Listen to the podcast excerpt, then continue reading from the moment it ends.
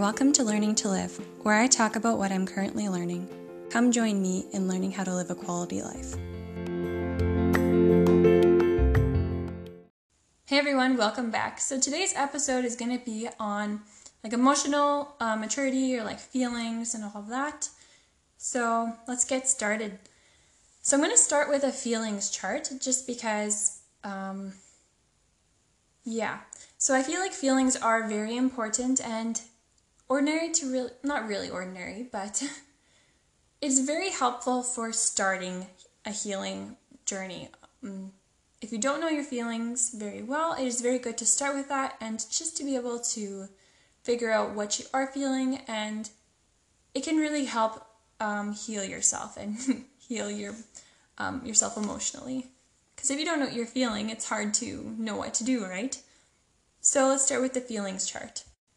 So there are six feelings on this chart. I got this chart from a counselor, so I'm going to list them off. And under all six of them, they have smaller, like descriptive words. So I have um, described this in a different episode. I believe it was maybe in the grief one, um, but I'm not sure.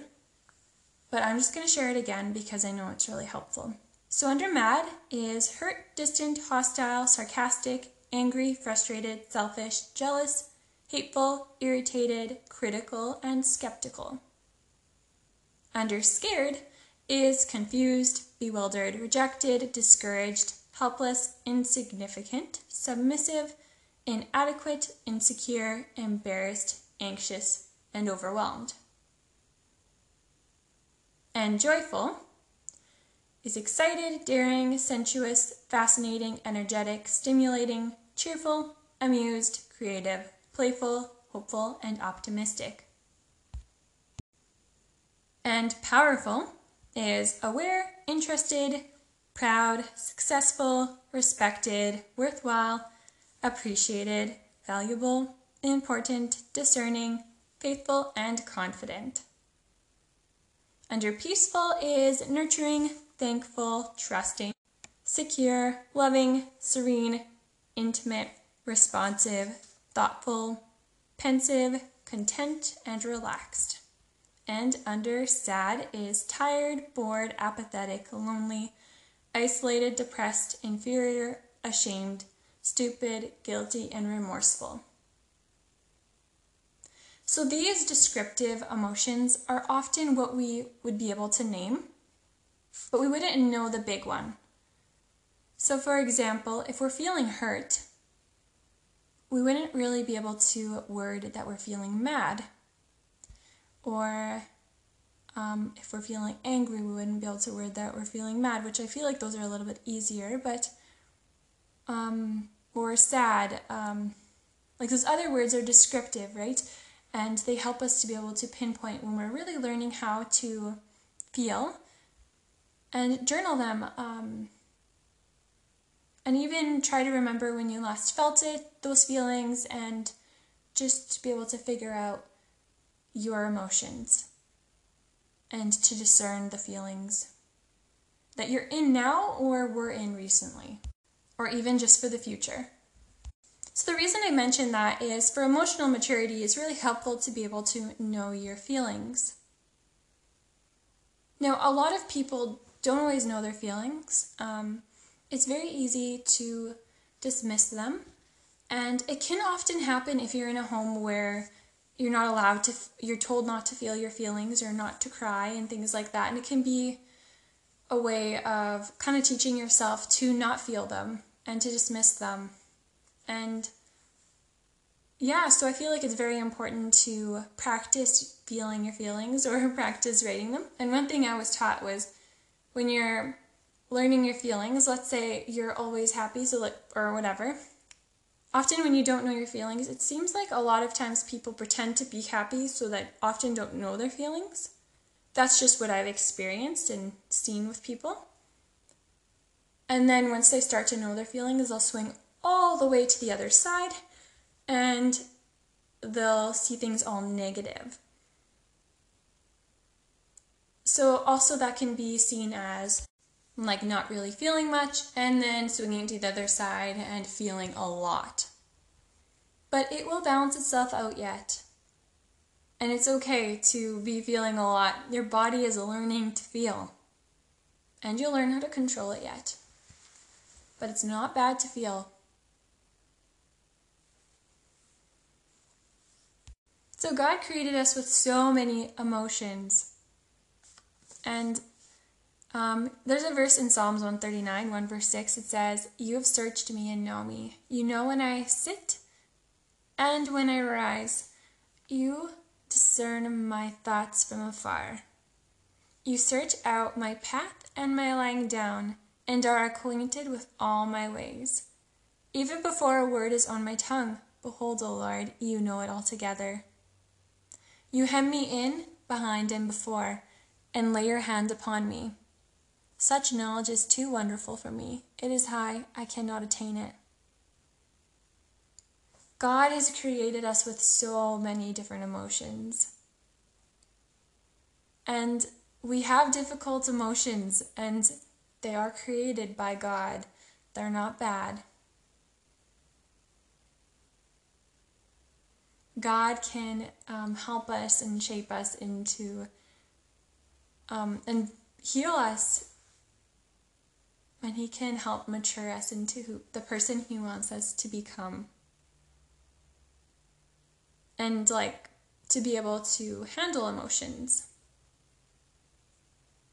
And He understands us, He knows us, and He knows the situations that we are in and that he and he is with us. So there are many what I was saying before about difficult emotions, there are many difficult emotions. Some people see them as bad emotions, but I don't believe they are.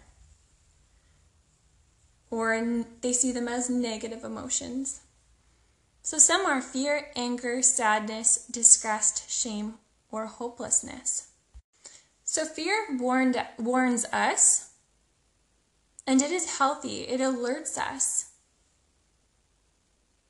It is possible to become unhealthy when we are controlled by it or if we stay in it. So, responding out of fear in love. And, sorry, responding out of fear instead of responding out of love. So, kind of similar to what um, Henry Cloud talks about, I believe, when when we feel angry, often it is a sign of a boundary being crossed, like an injustice. It tells us when we've experienced an injustice. But it becomes unhealthy when we respond in anger in a sinful way, like it says in the Bible, and staying in it, even after the problem is gone. Or if we see that they're like we think there's an injustice when there isn't. And sadness is when we are suffering a type of a loss. So I've talked a lot about grief and um, grieving expectations and losses big and small. And sadness is still good, it is healthy and completely normal in life. Because everyone goes through um, experiencing and losing losses of, like I said before, expectations or um, big or small griefs, gr- grief.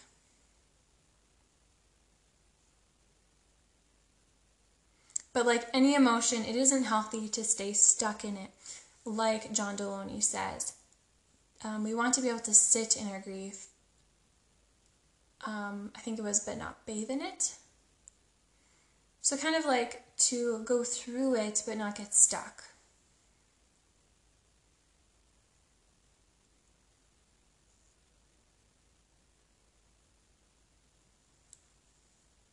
In the search for significance, it talks about the difference between guilt and shame.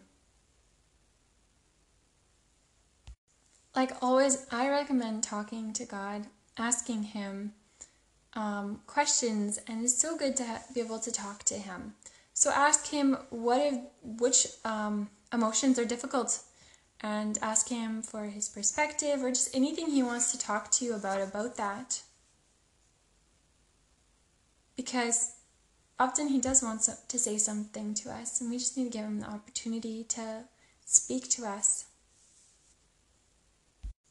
Or we need to just stop and listen, because often He is speaking, but we're too busy and we're not giving, um, we're not stopping to hear. And just think about or ask God. we should always be asking God. Um, just how we are doing with our emotions and if there's any area we could grow in and do better in. Um, and just any steps that we could um, that we could be taking to grow in this area and get better in it because God has wisdom and knowledge and if we ask he will give us wisdom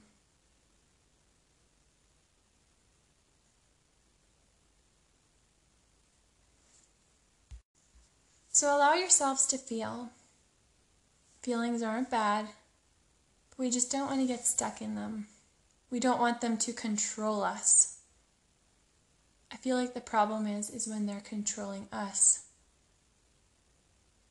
And if you're growing in learning how to feel and then learning how to control them, that's a process. And it takes time and you'll get there. And often we can feel like it's not okay to cry, and it is. When something bad happens to us, it's okay to be sad. But like I said before, we don't want to get stuck in it, but we still want to allow ourselves to feel those feelings. Don't suppress them. Don't um, push them down feel them, but just don't allow them to control you either. Like some people say about anxiety, to be aware of the anxiety, um, but to not allow it to control you in the way that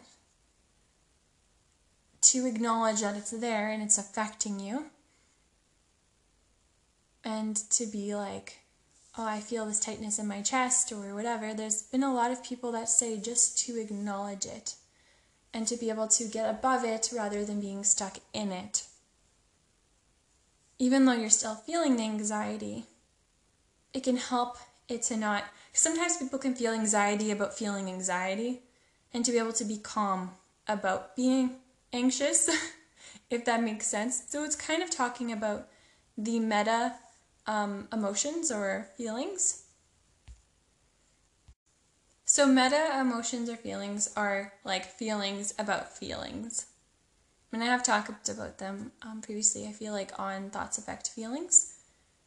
So, yeah, um, often people can feel false guilt for thoughts or feelings that they've had, and it's not very helpful. So, to be okay with your feelings um, obviously not letting them control you, but not tearing yourself down for them because it's not very encouraging or helpful.